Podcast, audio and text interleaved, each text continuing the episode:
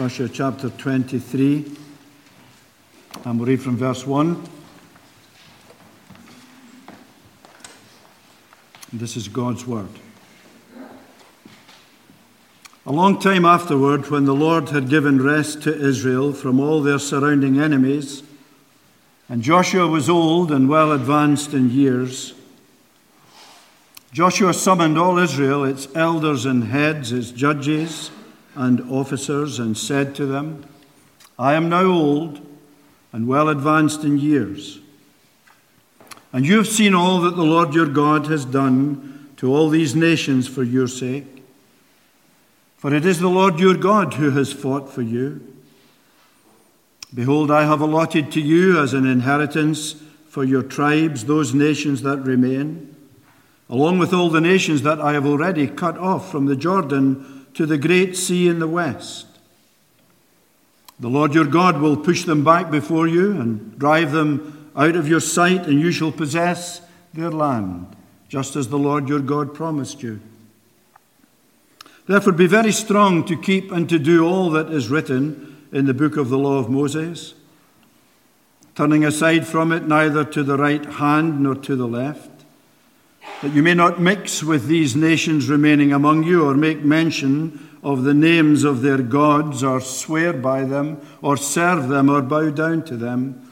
But you shall cling to the Lord your God, just as you have done to this day. For the Lord has driven out before you great and strong nations. And as for you, no man has been able to stand before you to this day. One man of you puts to flight a thousand since it's the Lord your God who fights for you just as he promised you. Be very careful, therefore, to love the Lord your God.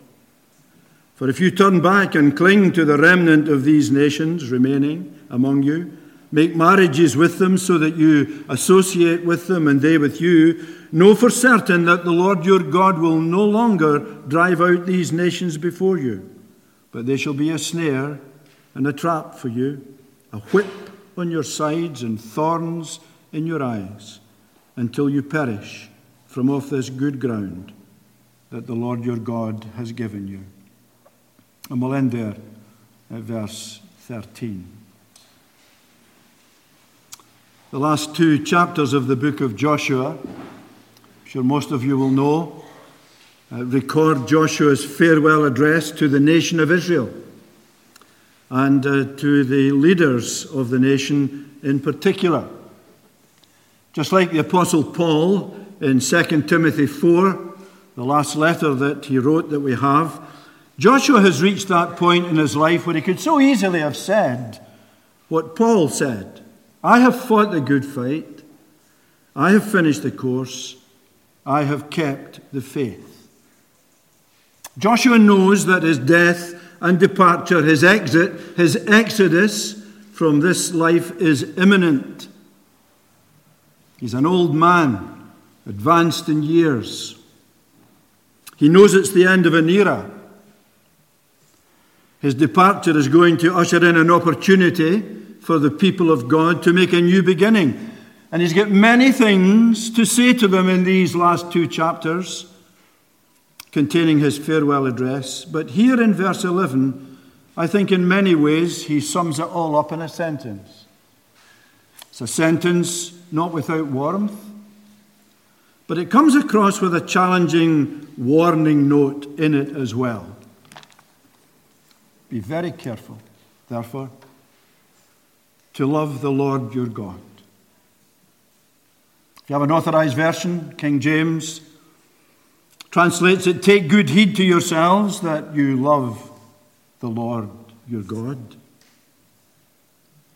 Now, it would be very easy to think that this is a rather strange thing to say to these people of all people at that particular time in their history, and that particular place. Be very careful to love the Lord your God. I mean, in the light of all that God had done for them, even in the recent past, never mind the distant past, surely that kind of statement is inappropriate and unnecessary. It's quite remarkable that he should speak like this to a people so blessed, so privileged over so many years, a people with a history and a heritage second to none. These were the people of whom God would later say, You remember through the prophet Amos? You only have I known of all the families on the earth.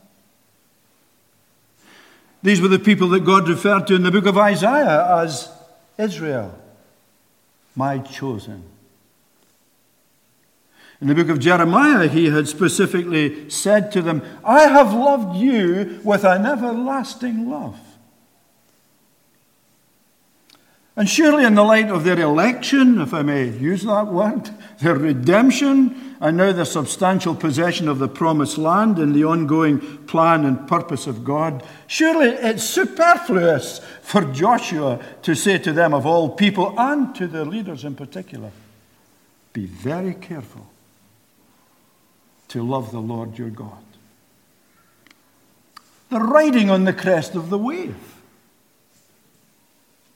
They had entered, conquered, and possessed the promised land. It had been allocated to the different tribes. But as a wise old owl, it's highly likely that Joshua saw trends appearing among the people of God during the final days of his earthly life that were not God honoring. He probably saw things going on all around him that deeply concerned him in the lives of many people. As he looked out and listened, as saw and heard, pondered and prayed, he discerned that all was not well amongst God's ancient people. Metaphorically speaking, we would say he heard alarm bells ringing. He saw red lights flashing. And from the box of experience, and he's got plenty in that box now, he knows that people can change with the passing of time and not always for the good. I don't know for sure why he spoke these specific words, but I do know this. They came from the lips of one of the greatest and godliest leaders ever in the history of Israel. He's not waffling. And I also know that the next book in the Bible, literally as well as chronologically, is the book of Judges, where the recurring note concerning the behavior of the people of God is this there was no king in Israel, and everyone did what was right in their own eyes. So, the striking significance of these words in verse 11 must not be overlooked. When Dr. Alan Redpath I was a student at the time, the Faith Mission Bible College. He was in Charlotte Chapel when he preached a, a series of sermons on the book of Joshua, middle of the last century. I, I'm as old as that. He said this about this text. If I could choose the subject for the last sermon I ever preached, this would be my text. Alan Redpath knew in his day, Joshua knew in his day, and you and I surely know in our day that it only takes one generation, two at the very most, that's all. And with the passing of time, things can change. Truth can be replaced with error, light can be replaced with darkness, freedom can be replaced with bondage, order can be replaced chaos, and a confident hope can give way to total despair. Don Carson puts it better than I could ever put it.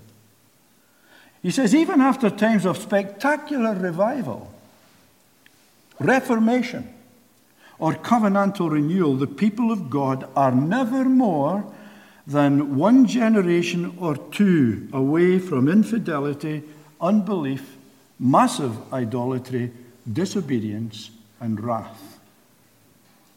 Without being over melodramatic, I think what he's saying to us is this church buildings that once were filled can become empty.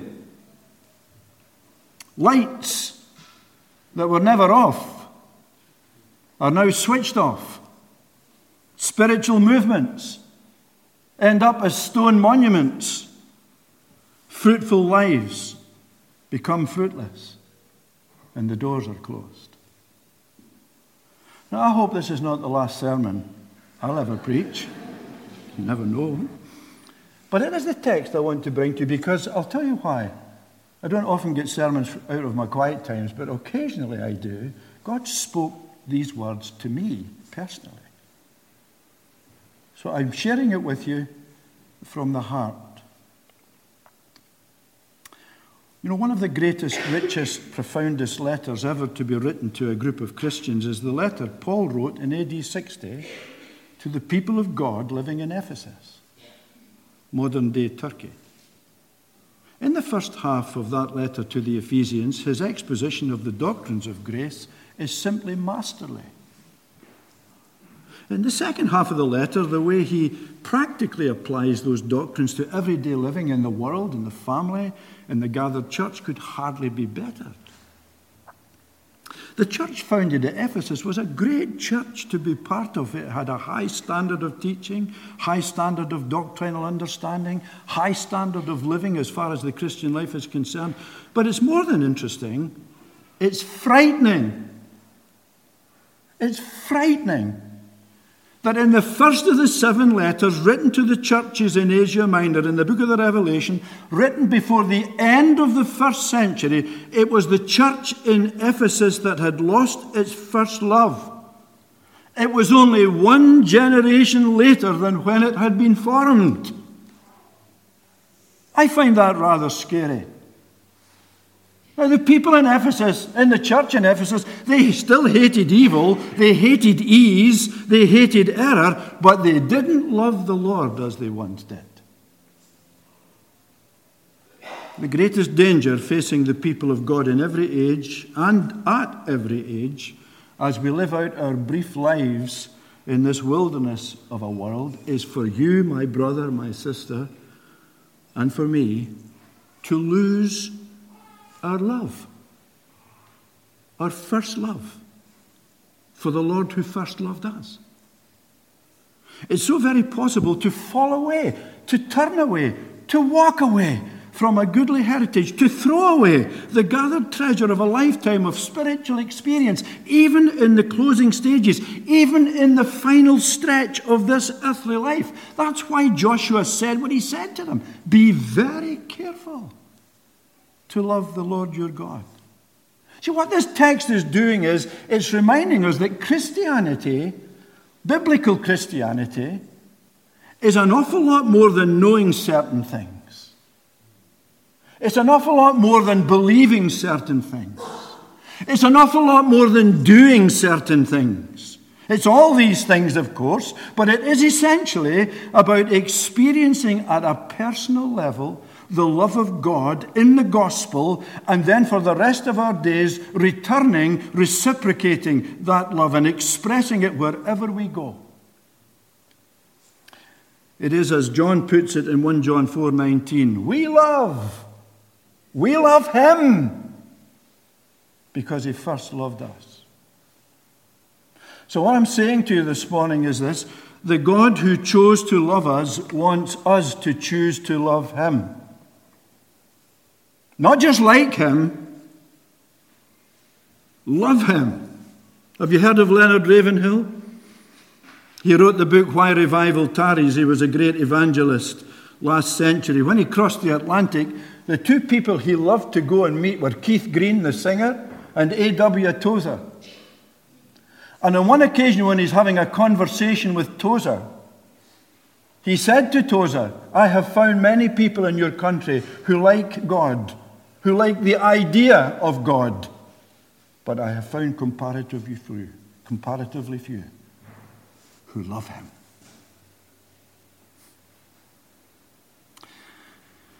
What God requires of us is encapsulated in the Jewish Shema in the book of Deuteronomy. And this is all summarized as being what Christianity is all about by Jesus himself. You shall love the Lord your God with all your heart, with all your soul, with all your mind, and with all your strength. That at least should be our aspiration. if not our achievement in this life. Christianity is not about keeping rules, going through rituals, jumping through religious hoops, making an appearance at meetings. It's about having a personal love relationship that goes both ways with the Lord. That's biblical Christianity, isn't it?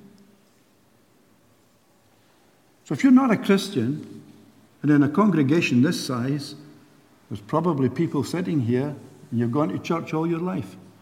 If you're not a Christian, a real Christian, you need to hear that. And if you are a Christian, you need to be reminded of that. Because if you don't love Him,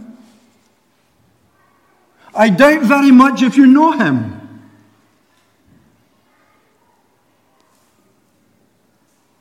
Now, there are three simple things I want to say by way of application.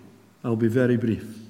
There's no point in writing a letter, is there, if you don't put an address on the envelope? This message is for you and it's for me. And what it does is, I think it was Jim Packer who said, let the text do the talking. You're not here to listen to me, we're here to listen to God. Let the text do the talking. This text presents us with the challenge to be different. See, there aren't too many people around today who can be described as lovers of God. Luke, in his gospel, he wrote to someone called Theophilus. I've been trying to find out what does that word mean? Does it mean somebody who's loved by God? Or is it somebody who is a lover of God? And I understand it can be taken either way. So I ask you the question Are you a Theophilus? Am I a Theophilus? Do you know this morning that you are loved by God? Do you love God? Are we lovers of God? Or does that, does that come across as over the top language? Somewhat embarrassing? The world wants to squeeze us into its mold. The culture of today wants to squeeze us into its mold. Neither the world nor the culture will ever give up trying to woo us, seduce us, persuade us, tempt us to be lovers of self, lovers of ease, lovers of leisure, lovers of pleasure, lovers of money, lovers of stuff. Anything except being a lover of God. The core of sin, Mark Dever once said, is to love what is not God as if it were God. And that was the problem at the end of the day with Demas, wasn't it? You've heard of him? One of Paul's team, well known by some of the greatest saints who've ever walked on planet Earth. But you remember what Paul said to him in that last letter that he wrote, 2 Timothy, and in chapter 4, it just so happens? Demas has forsaken me, he says having loved this present evil world. There came a time in the life of Demas, and I would wager it didn't happen overnight. Very seldom does. It's not a blowout, it's a slow puncture. That's how this happens. He began to see the world as a playground instead of a battleground. How do you see it? Israel's track record and the history of the people of God down through the ages underlines the problem. How many of us this morning are sold out to God to such a degree that we have a jubilant pining to know Him better and to love Him more? How many of us this morning want a more and more experience as the years go by rather than a less and less experience? You won't find any lovers of God in the world. But the big question is how many lovers of God are there in the church? You might have to go a long way to find somebody who really loves the Lord. I mean, go back in your mind's eye just for a moment to when Jesus put the question to Peter, remember?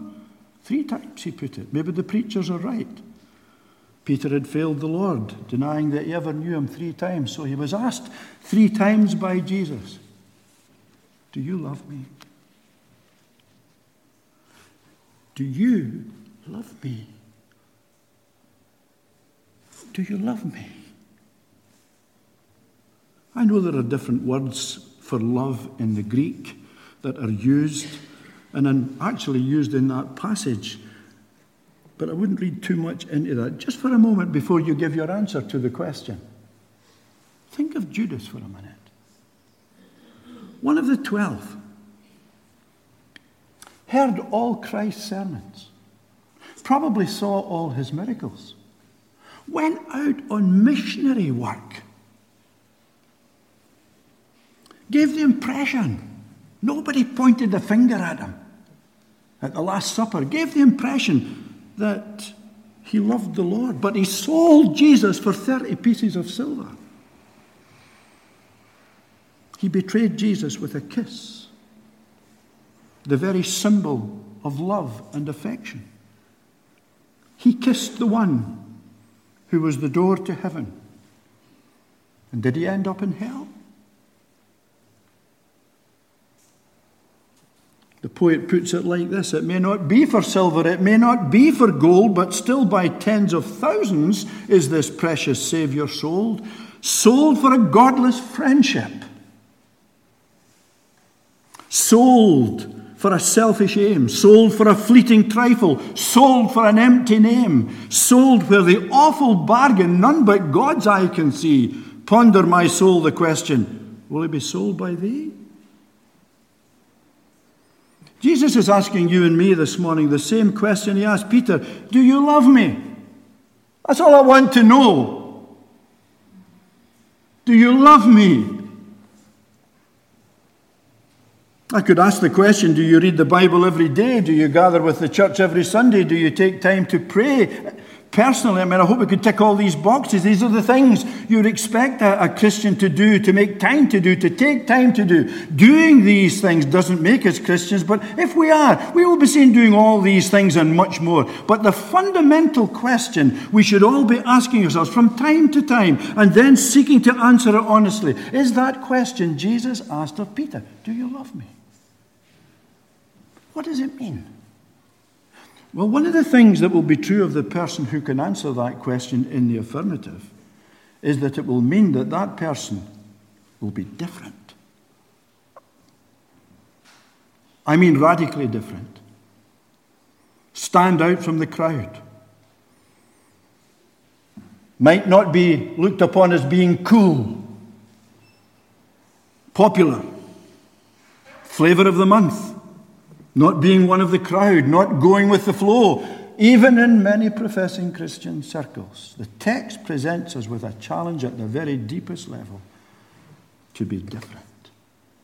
Not to be a puritanical fuddy duddy, but to be different giving Jesus his rightful place in our hearts every day. Surely that is the irreducible minimum in someone being very careful to love the Lord their God. It means being distinctive, it means being decisive, it means being different.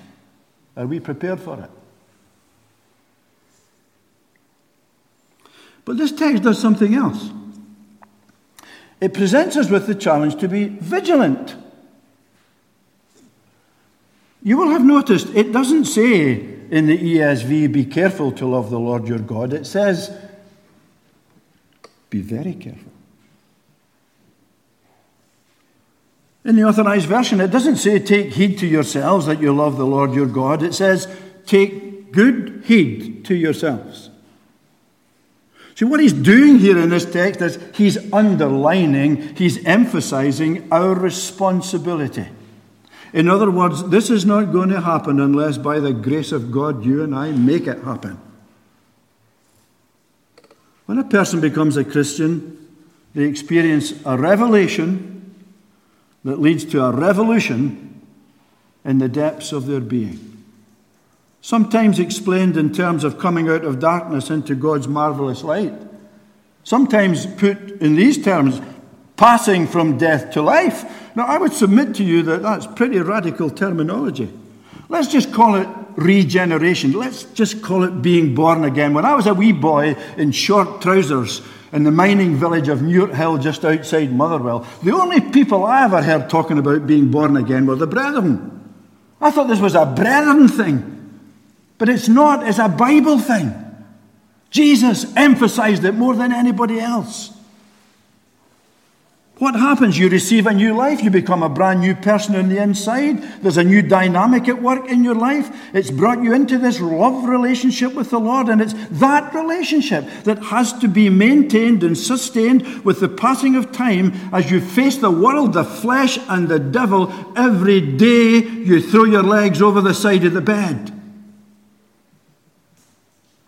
But what Joshua is getting at in this verse is that if that fire is to keep burning brightly rather than cool down and burn low, we will need to be vigilant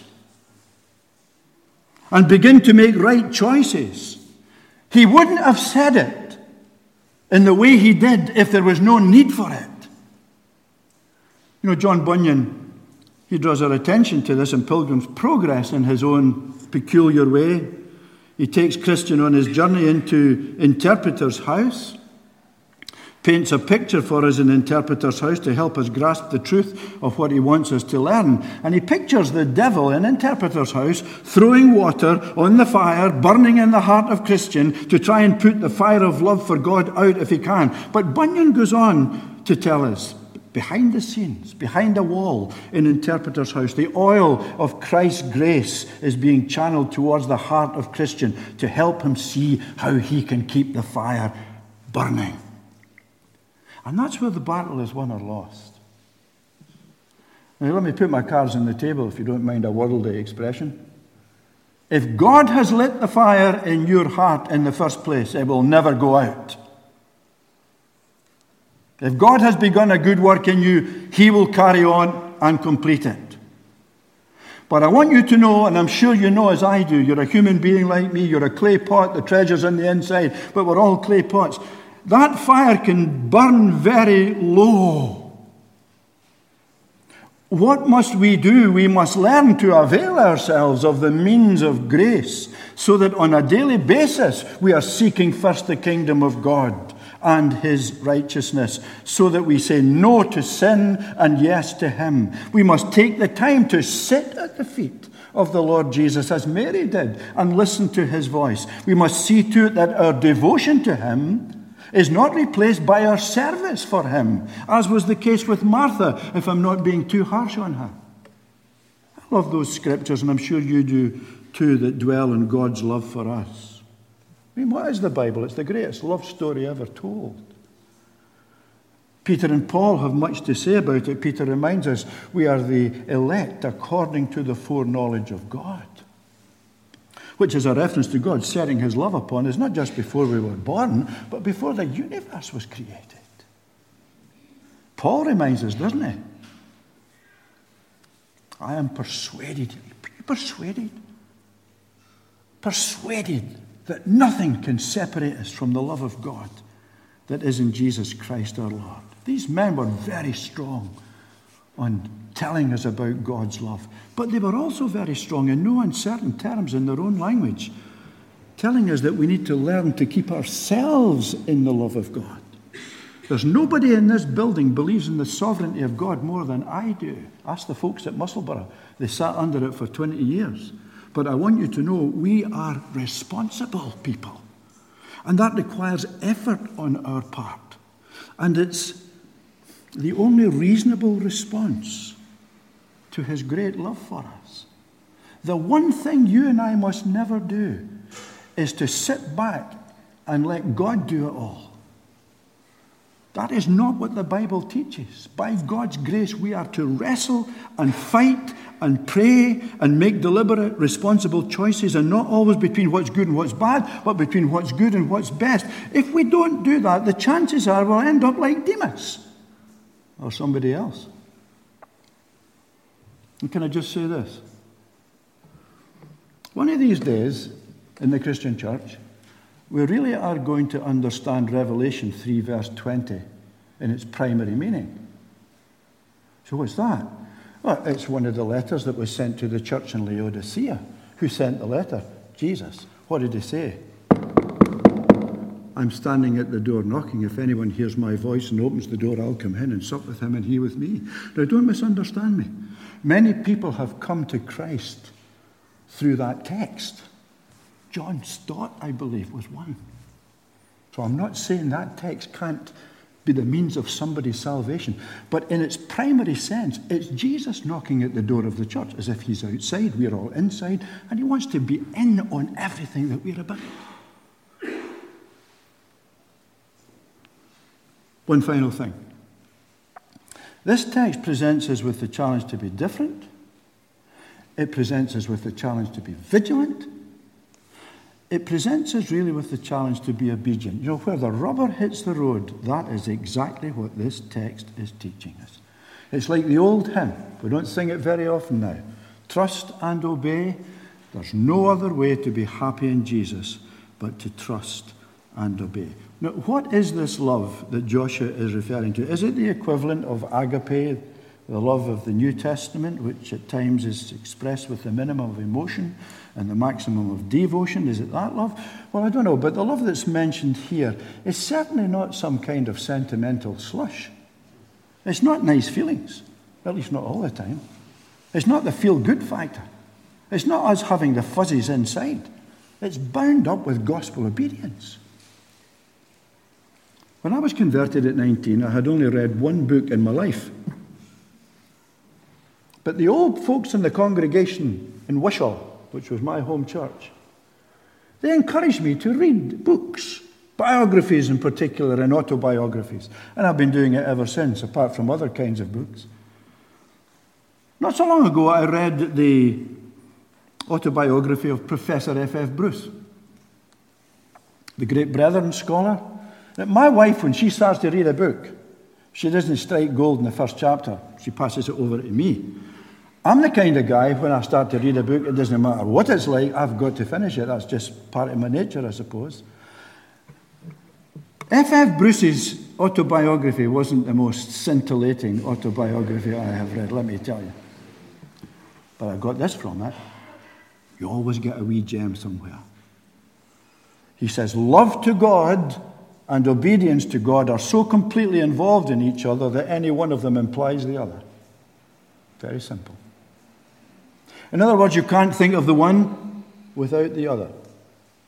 If you want it from somebody else's lips, how about Augustine in the fourth century? He put it beautifully. He summed up the Christian life by saying, Love God and do what you like.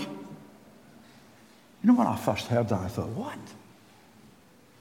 Love God and do what you like? That's dangerous. No, but think about it. There's no danger in that. He didn't say, make a decision and do what you like. He didn't say, get baptized and do what you like. He didn't say, join the church and do what you like. He said, love God and do what you like. And if we love God, what Augustine is really saying is, what you will want to do and what you will like to do will be that which He wants you to do and what He would like you to do. You'll want to obey him. Not in order to be saved, but in order to prove that you actually have been saved. I like John the Apostle. He fires from the hip, it's straight. We know that we know him if we keep his commandments. Whoever says, I know him, and doesn't keep his commandments is a liar, and the truth is not in him. Strong medicine. You read the last two chapters of Joshua through, you see that Joshua is warning Israel of those things, those acts of disobedience, acts of partial obedience, acts of compromise, acts of convenience that could so easily, using his language, become traps and snares and whips for their backs and thorns in their eyes. But he knows the remedy for all of it. He knows how we can avoid it. Just be very careful to love the Lord your God. John MacArthur puts it in his own characteristic fashion. Never throw God the bone of your love without the meat of obedience on it. Jesus said, If God's your Father, you'll love me. And I finish with these words from the German theologian Tauler. as the bridegroom to his chosen, as the king unto his realm, as the keep unto his castle, as the pilot to the helm, so, Lord, art thou to me. As the fountain to the garden, as the candle in the dark, as the treasure in the coffer, as the manna in the ark, so, Lord, art thou to me. As the ruby in its setting, as the honey in the comb, as the light within the lantern, as the Father in the home, so, Lord, art thou to me. As the sunshine to the heaven, as the image to the glass, as the fruit unto the fig tree, as the dew unto the grass, so, Lord, art thou to me. Brothers and sisters, are we anywhere near that in our relationship with the Lord? Be very careful to love the Lord your God. Just one sentence and I'm finished. There will be no Baptists in heaven. I'm a Baptist pastor. There'll be no Baptists in heaven. There'll be no Presbyterians in heaven. No Methodists, no Anglicans, no Catholics, no Pentecostals, no Charismatics. Only Christians. People who love Jesus. People who know Jesus. And people who are willing to spend their lives serving Jesus. I trust you're one of them. Just a prayer.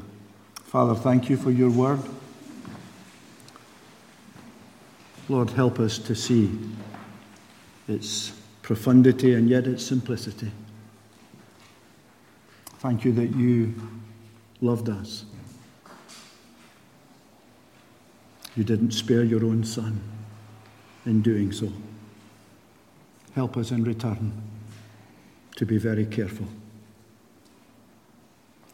to love you.